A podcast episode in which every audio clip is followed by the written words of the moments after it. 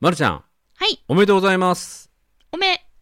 な、おめで、おめでとう。あのー、はい5月29日、まるちゃんのお誕生日、あアンド株式会社シャベリーズの、え1周年ですね。はいおめでとうございます。ありがとうございます。サンキはい。そして、ブルーインパルスがね、1年前に飛んだ日でもあるっていうね。ュー。そうですね。はい、株式会社シャベリーズの設立を祝いに、法務局の横から歩いて、あそ出うてきたなっていんうでね。すよ。そうそう。うんうん開業届出した瞬間にうん法務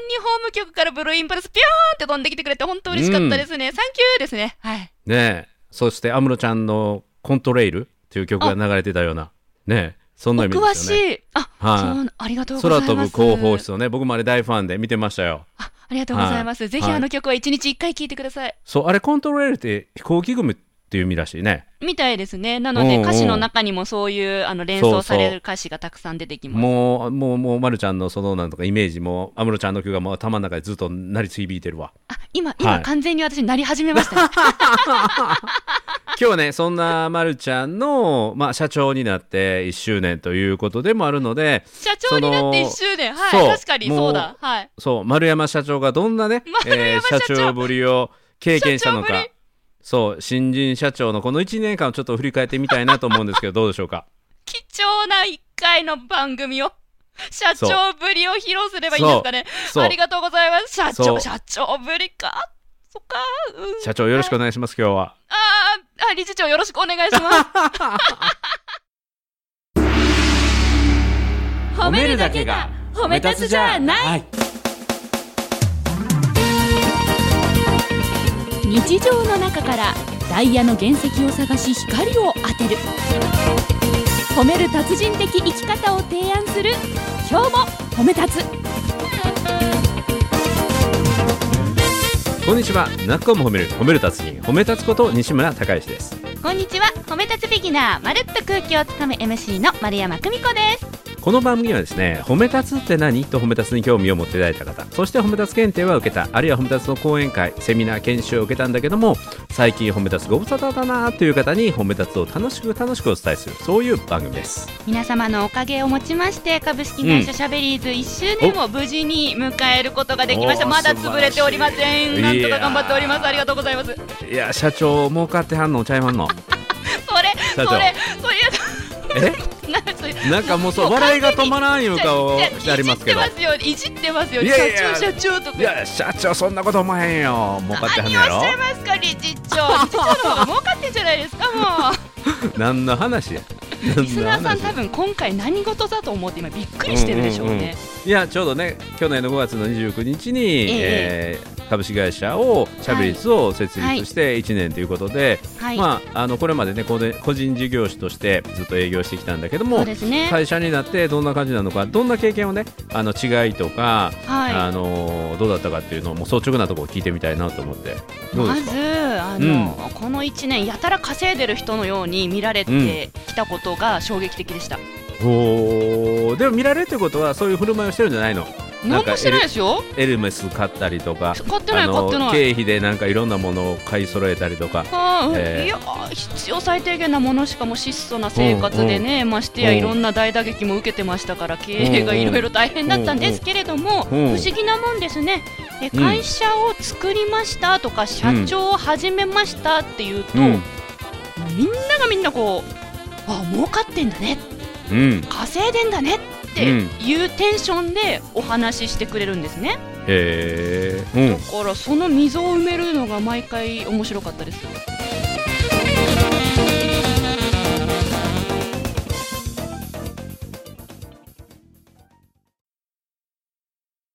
そもそも個人事業主から会社に組織にしたのはなんでやったっけえっと展示会業界のうんにまあ私は育ててもらいました、うん20周年記念になりました、うん今まで20年は育ててもらう側でしたこれから20年は、えっと、恩返しする側になりたいということで、その意思表示のために法人化をしました、会社を立なてまぜしたなぜその法人化することが恩返しになるのあの自分の覚悟を形にしたいと思いました。ほうほうほう今までと同じような見せ方、見られうん方で働き続けるんじゃなくって、うん今までと、えっと、変わりましたっていうの、何か形を一つ欲しくて、で、うん会社という形にたどり着きました。うんで会社にしてみてはい1年経って恩返しできてる実感はある、この1年頑張ったと思う。うん。あの、うんいろいろ大変な、一番大変な1年、年うんの時に法人化したみたいで、うんまあ、うっすら分かってはいたんですけど、2020年の5月に法人化するっていうのはかなり、うんハードな時期だったみたいなんですよね。うんうんそれにしてはよう頑張ったなと。あうんの、うん関わってくれてる皆さんには、ちょっと、ちょっと恩返しになってるかわかんないけど、 うん気持ちを届けることは、うん頑張った1年でした。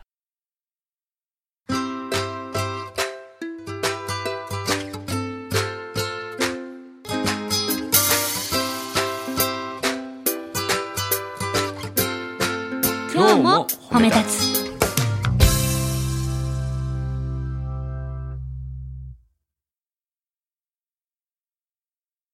うんであのーまあ会社にしてみて、はい。まあ、気づいたこといくつかあると思うんですけれどもはい。どなんか気づきをこういくつか言葉にするとどんな気づきがありましたお金かかる。お金会社はねはい。うんうんうん、こんなにお金かかるもんだと思ってなかったです。はい、例えばどんなことにお金かかりました今までかからなかったお金がっていうのは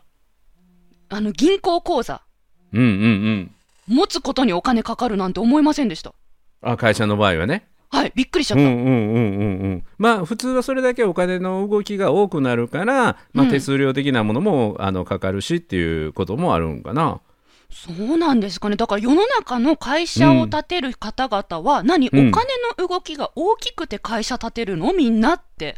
あ普通はそうですよえ、そうなんですかそれをまず知らなかったので、ベースにかかるお金は個人よりも会社の方がかかるから、なぜならば、もっと大きな規模の事業を動かしていくためのものだから、はい。あのスタッフもたくさん増やしていきたいとか、うんえ事業規模を増やしていきたい部門を増やしていきたいっていうので、はいベースにかかるお金っていうのはどうしてもあのなんていうかなほっといても出ていくお金っていうのははいあるので、はい。えーそれを上回るだけのうん売り上げをし作らないといけないから、うんうんだから会社作りましたって周りから儲かってんねんねと思われるのはこれは正しい周りの反応なんですよ。はい。私そこは何か間違ってたみたいで。うん、知大いらななるか勘った違いやなといそう大いなうるのは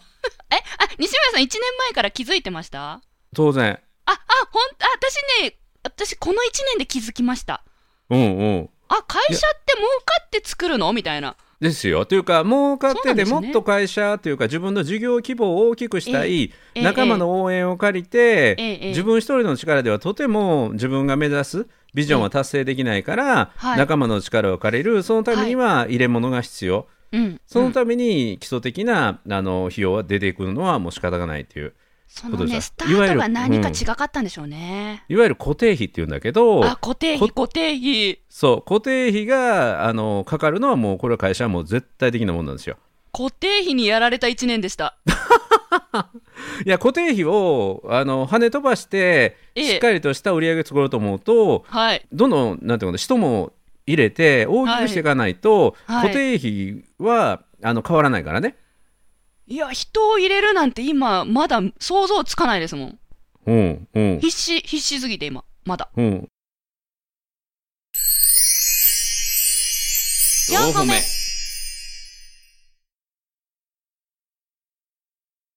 だからね、はいこれもすごく大きなポイントは何かって自分のやりたいことは何かっていうことなんですよ。はい。だからその固定費というかこれ例えば今ね従業員というか働く人の給料が出なかったとしてもうん自、分の、なんていうかな事業に求めてる人はめちゃめちゃいるから先行投資して、はい。先に仲間をあの入れてそして回収していくってこともできないことはないぐらいなんです本当はねだから、うんだから今回はまるちゃんに僕が聞きたいのは、はい自分はまるちゃん本当は何をしたいのかっていうところも聞いてみたいんですよ。何でをして人っみたいのかていうのはんいろんな役割があって、はい経営者に向いている人もいれば、はい。プレイヤーとしては優秀なんだけど、はい経営者プレイングマネージャーよりもいマネージメントする人を別に置いて、自分はプレイヤーだけするっていう方が、うんうんその組み合わせがすごく効果が出たりする時があるんよね。はい。だから、ま、るちゃんは自分はなんていうかなあのプレイヤーをだけやっといて経営とか、そういうマネージメントは誰かがお手伝いしてくれたらいいのになっていうのも一つなんですね。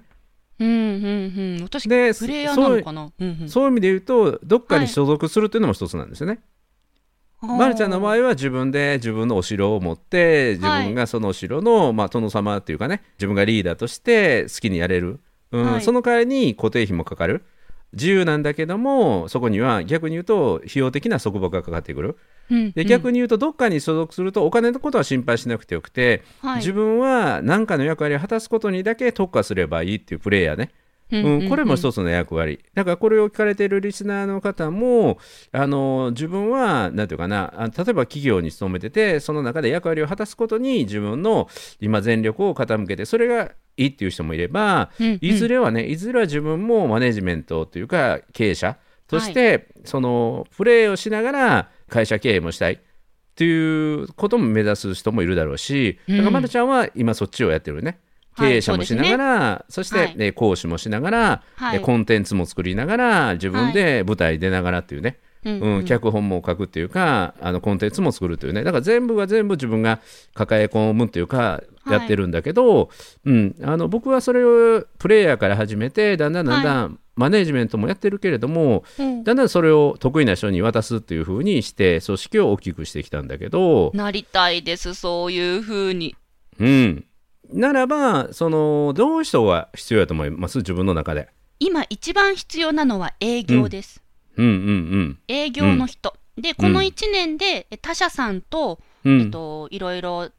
契約というか、手を一緒に組みましょうというお声掛けをいただいて、うんで、他社の方々が営業をしてくださって、活動の幅が広がったっうんていう、いい意味の実例ができたので、うんあ、自社の中にも営業がいればいいな、営業も今自分でやってるなっていうのは一番感じてるところです。はい。今でも上手なやり方でアウトソーシングを営業っていうのはそれも一つだと思いますよ。うんあの営業部門をあの自分で抱えるとそれこそ固定費がまた上がるからね確かに。だからあの外の営業ばっかりやってるそういうところってあるから成功報酬で、はいはい成功報酬やったら固定費かからないからはい。今多分それやってるんでしょ今今ねあの西村さんに成功報酬で営業やってもらったらいいよねそれやってるんでしょっていう言葉を聞いてあそういうやり方あるんだ、ふーんって今思った そうそうそうそうあの営業のあのそういう専門会社と かあるいはそういうあのところがあるから成功報酬で契約をこういうことをやってますと。はいうん、企業向けに自分で考え自分で自分のことをコントロールできるようなそんな、はいえー話し方であったりとかそういうはい人材育成の研修を私やってますと、は いで今企業においては自立型の人材っていうのをすごく求められてるからそれがはい話し方を通じて自分自身が通じてコミュニケーションも良好になる、そういう研修を私がやってるのでこれを一社取ってきてくれたら、えーはい自分の受注の何パーセントをそうで私す2割渡しますっていうふうに、はいえーそれをやればいいんじゃないの、そうなんですねそうだねそう仕組み的にそうですわ、うん、なんかそう法人化したこと会社を作ったことで周りの会社さんが声をかけてくれたんですよ、うんうん丸山さんついに法人化本気ですねみたいなうんうんなので、ちょっと一回打ち合わせしましょうっていうので、内容をヒアリングしてくれて、で、うんもう、いろんな企画に入れてくれて、うんで、1年間で何件かこう、お仕事をジョインあの一緒にさせてもらったっていう、なんか、お声をもらってたので、あ、違うなと思いました、今。自分でこういうの作りました、だから売ってください、いかがでしょうかって、うん今年言います。はい、うんうんうんありがとうございます。うんなるほどね。なるほど。だからこれも自分にどういう人が必要かっていう質問が出るから出てくるよね営本当業でってすねいうので営は業いだけどこんなやり方もあるよってはいい。うふうに、自分に何が足りないかっていうと考えていくのもこれ経営なんですよね。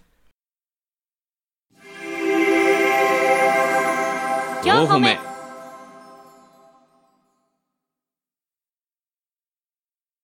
なるほど。え、こ自分のの経営っていうか、今み、西村さんがしてくれた質問うん、は、あの、会社の経営以外にも、すごい役立つんじゃないかなって、あ今一そ瞬。うそうそうそううん、だ感かじらました。これはね今日一番僕はリスナーの皆さんに伝えたいのは、は今い。日は今これ経営者と経営者の話してるようだけど全ての人は自分の人生の経営者なんですよ。自分の人生をどのようにして生きていこうかっていうのを考えて自分はどういう経営をしていくのか、はい。うん、だからアウトソーシングしていく経営なのか、はい。えーいろんな人に助けを求めて自分は自分の得意なところに特化していくうん。これも一つなんですよね。だから、あの自分はなんていうかな営業をしたりとかお金をこう、がっつり稼いだり、はいえー提案したりプレゼンテーションするのが苦手な人はね会社の一部門で自分の得意なとこに特化してその分給料もらうというのもありなんですよ。うんうんで逆に自分は今まで世の中になかったものを作り上げたり、えーはいするのが得意だから、今のこの会社にいつまでも、えーいないかもしれないこれも一つの生き方だし、うんうんだからこのに人生100年時代においてあの第1期のね10年20年とか、まあ、5年でもいいけれども最初会社に入るって勤めるというあり方もありで。はいでいずれは定年になりますからね、どんなそう大ですねきな会社だとしても、うんうん55歳とか60歳で定年、まだ30年、40年残るわけやから、はいその時に自分はどのような、えーっと働き方をしていこうか。ああだから全ての人はやがていずれ比喩的な人生の経営者っていうことだけじゃなくて本当に自分で何らかの形で世の中にの役立ちをしてそして対価を得るっていう生き方をやがて自分の人生の半分の近くとか3分の1近くはこれからやってくるわけやからなまるるほちゃどんはそういう意味で言うと先にあのそういう事例を見せてくれてる。うん、私はだから全ての38歳でその人生の経営者うんをか会ら社を企業通のじて継承今、ま、そうそう学んそでうるっていうことですうんね。うんうん、ああなるほど。うん、だから自分は世の中に対してどういう貢献ができる人なのかでそれを今働いている部署を外した時でも、はえい自分はどういうふうな役割ができるのかはい。でもしかするとシルバーでの企業での役立ちっていうのもありなのでね、うんうん。うん、自分の経験を若い世代に伝えるとで給料はちょっと下がって役割もあの参事とかその課長部長だった人が違う役、肩書きなんだけどもそれはそれでありだったりもするので。うんうん。うん、だから、なんていうかな、人生の経営者として、これからの自分の第2、第3の職場、あるいは、えー職業、はいうん、職場に移るのか、職業を、なりわいを自分が何かを作るのかっていうのは、あの考えておくと、すごくいい機会だと思いますね。お仕事のみならず、プライベートもそうじゃないですか、西村うさん、うんん、もしかして。うん、うん、例えば、う、うんんいやー、だってプライベート、自分のこの人生、うん、お仕事だけじゃないから、うん、プライベートの時間もあるから、うんどんな人と関わるか、どんな風に遊んでいくか、何を食べるか、どううん寝るか、どんな場所に住むか、などなど、うん、もう、ある意味人生の経営の一つかなって思います。そう。あのーその部分は、はい。あの仕事のことも含めてプライベートのこともそうなんだけど、はい全てを環境のせいにしてしまって、うんもう環境は変えられないって思ってる人って結構多いんですけど、はい。まあ環境の一番っていうのは付き合う人なんでね付き合う人っていうのは自分で変えていくことっていうのは可能なので、はい。そこを積極的に環境を変えてみるっていうのは僕はすごくいいと思いますよね。なるほど。環境って一言で言っても、あの、パッとイメージする、その職場とか家とか、えっうと、ん物理的な環境もあれば、一番の環境って実は付き合う人、うん、誰と長い時間一緒に過ごすかっていう、うんその付き合う相手も環境の一つだから、うん、その人も変えていったり、うん、選ぶっていうとなんか表現が良くないのかしら。うん。いやうん選ぶことも必要だと思いますしね。うんうんうんうん、本当に人生ってあっという間なので誰と一緒に生きていくのかってすごい大事だから、はい。まあ、本当を言えば職場もそうなんですよね。うん、だから今ここの給料がいいからとかねあはのい子供を養わないといけない、家族を養わないといけないっていうのも前、ま、るちゃんはそれは素晴らしいことだって言ったけども、はい。それで本当にね心までやられてしまって、うんうんあの働きに行けなくなったりあるいは健康体が悲鳴を上げてしまうと元も子もないので、はい。だからもう自分にはこの場所しかないんだっていうなんていうかな思い込みっていうか自分で自分を呪縛してしまうというか、縛ってしまうということもはい。あのこの人生100年っていうことを考えた時にはあの思い切って変えてみるっていうことも僕はね悪くないなという思いますけどね。 4歩目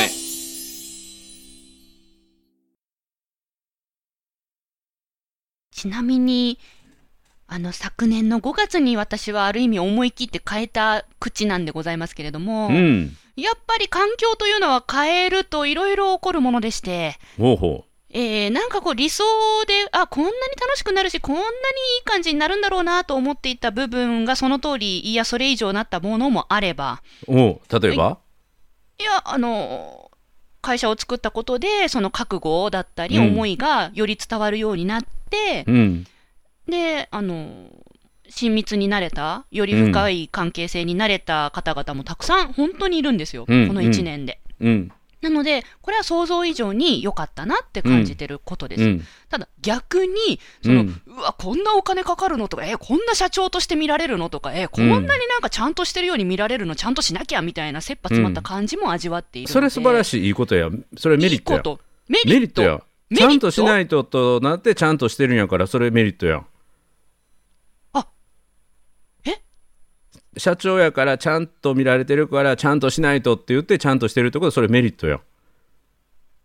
あ、そうですか。うんうんうん、なうなんんか、結果よ的にり重圧が来たって思ったんですけど、違うんうです。んうんそれは自分の成長じゃないですか、あー、なるほど。な,、 なるほどですね。 なるほうど。んうんうん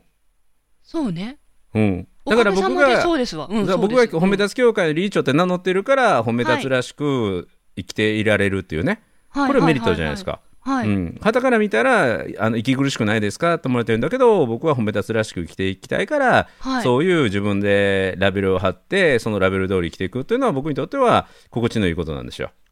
そっか。だからメリットなんですよ、うんだだから、なるほど、はい。うん、だからこれはね目的は何かっていうことなんですよ何を目的にするかっていうことなんですよ、はい。うん、だから褒め立つらしく僕は行きたいし褒め立つを広めたいから褒め立つの理事長として名乗って、はい褒め立つらしく生きていく確かにこれは他の人から見たら窮屈な生き方かもしれないけどもね、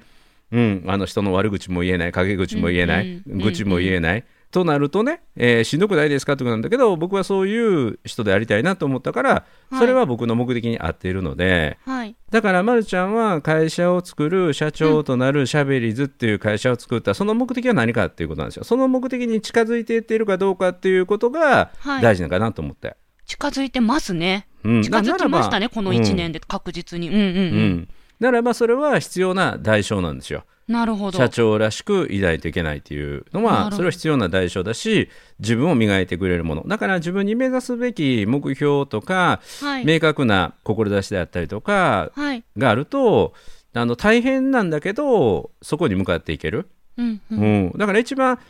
辛いっていうか一番悲しいことは自分に目指すものが見つからない、あうん、で日々を過ごすということの方が、はいあのだから思い切ってこういうことをしたいと思うものがないっていうことの方が、あ。はい。残念に思っている人は実は圧倒的に多いと思いますよ。ああ、そういうことなんですね。うんいや、あの、今、西村さんも私も、その会社うんという一つの、ね、枠組みの部分を経営する立場なんですけど、でも、いや、なんて言うんでしょう、こう、正社員で働いてる方とか、パートアルバイトで働いてる方々にも、その肩書きだったり、役職だったりってあるじゃないですか。よくリーダーとか、ううんん、課長部長とか、あと、何々部所属とか、うんそういうグルーピングとかもあると思うんですけど、なんか同じなんじゃないかな。うんうん、うんそこというでのは何をあの別に社長だからうんぬんとか社長じゃないからうんぬんじゃなくって、その今いる環境で何を自分が目標に据えていてでそのために、えっと、代償だと思っちゃうようなことも実は目標に近づくためのメリットになっているから、うんうんいや、前にね、不思議に思ったことがあったんですよ。なんで、その組織の中でリーダーとか、課長とか、部長とか、そういう役職とか肩書きってつけるんだろうって思ったことがあったんですけど、うん西村さんの今の話を聞いてたら、うんなるほどね。そういうふうに名前をつけることによって、えっと、自分の目的をより意識するメリットになる部分もあるのかしらとか。うんその目的に頑張ってきた人に対する称号だったりもするのかしらとかう、んうんうんなんかそのそうですねななんかごめんなさいそういうことを感じましたそうだからあのそういう意味合いの肩書きもあるだろうし本来肩書きっていうのは、そうやってつくのが正しいことだと思うけれどもはい僕の中ではあの部署において一番目的まあ、要ははい企業の目的に対して一番意識の高い人が僕は本物のリーダーとだと思うんですよね。うんうんうん、あの肩書きに関係なくね。はいうん、あーだから肩書きには関係なくうんそうそう肩書きに甘んじてはいけない、ただ肩書きが一番上の人が一番情熱のある人っていうことは本来はそうあるべきうんうんだから本来はまるちゃんは一人だけど経営者、は社長トップっていうのは、はい実は誰よりも現状不満足の意識が一番強い人でもあるんですよ昔は昔っていうかこの褒め立つっていうものが僕が伝える前はね、現状でだから、うん、まあこのままではいけないもっはといもっともっとっていうね、だからこのままではいけないもっと自分たちは頑張らないといという怒りにも近いエネルギーを持っているのがリーダーなんですよおーだからなんか褒めてなんかいられるかっていうのがあのこれ経営者の今は違いますけどね、えはいそんなエネルギーで人と接すると今の若い人はついてこれないからあのなぜ自分はこういう思いを持つのかっていうことを噛み砕いて噛み砕いて自分でも理解できて、はいそして周りの人にも伝えれるというそういう一手間二手間もかかるんだけどうんうんただ一方でこのままではダメだもっと何かできる方法がないかっていうのをエネルギーをものすごい持っている人っていうのは僕はリーダーだと思うんですね、うんうんうん、だからそれをこうどう変換していくのかっていうのがまたこれは今の時代の経営の面白さなんだけどねううーーん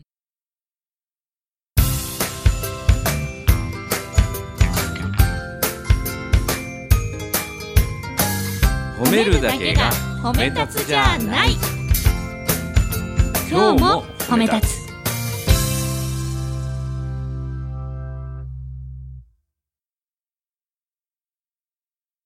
まあだからな話を戻して何が言いたいかというと、はい自分のそのやりたいことっていうことに情熱を傾けれるものがはい経営者でなかったとしても趣味の世界でもいいし、仕事であってもいいし、自分がやりたいことっていうことに対してエネルギーを感じれるというか、そのことに没頭できるものがあれば人生僕は成功だと思うんですよ、ほうほうなるほどうん、それがビジネスでなかったとしてもね、はいプライベートだったとしてもうん趣味だったとそうしそてうも何かそのうイベントだったとしてうもんうんうん、だからねそういうのをねなんか探すお手伝いっていうのできたら本当はいいんだろうなと思いますね。おーなるほどですねあなたの情熱燃やしてるものはそ何でうすもうかと自分の DNA にスイッチが入ってもうはいこのことだったらずーっともう一日中でも2日でも3日でももうずーっと考え続けられる、はいそんなものの見つけ方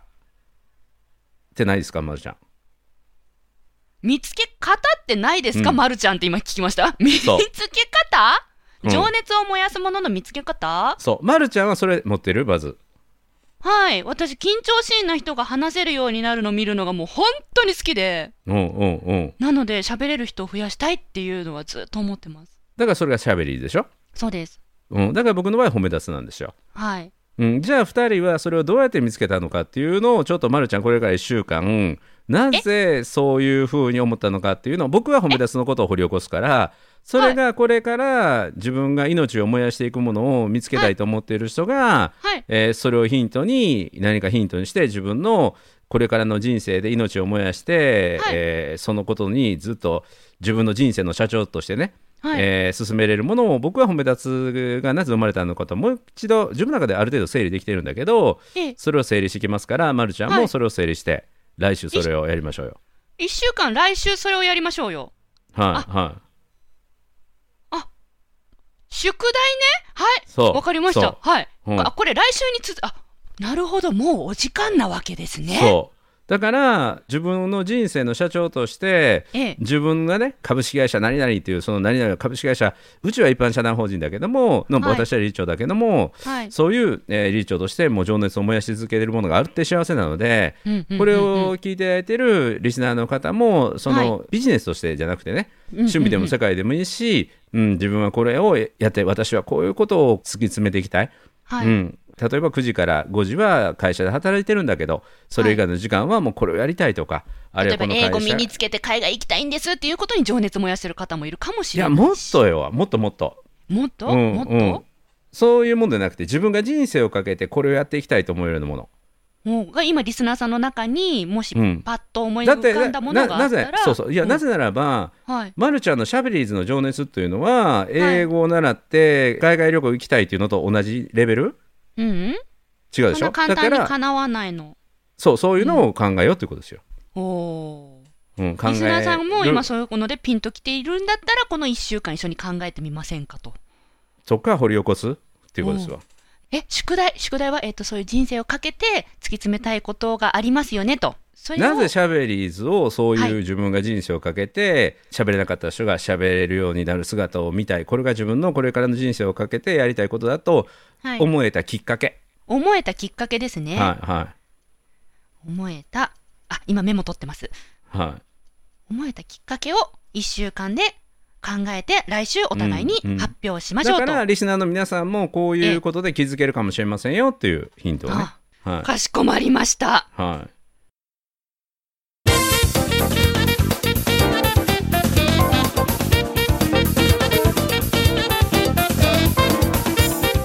あとまるちゃんもう間もなく私たちのこの今日褒め200回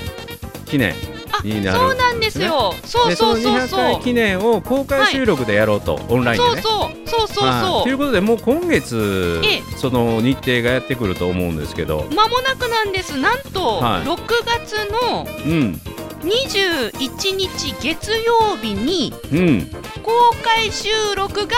決まりました。イエイ素晴らしい